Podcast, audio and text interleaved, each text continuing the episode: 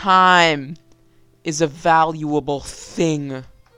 Watch it fly by as the pendulums swing. It's limp, like the biscuits of our youth.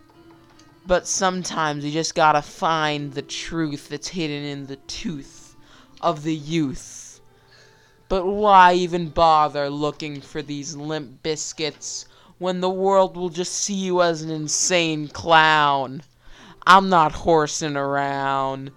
This is some serious talk. But it seems like you just want to read the clock, waiting to go home so I finally finish my motherfucking slam poem.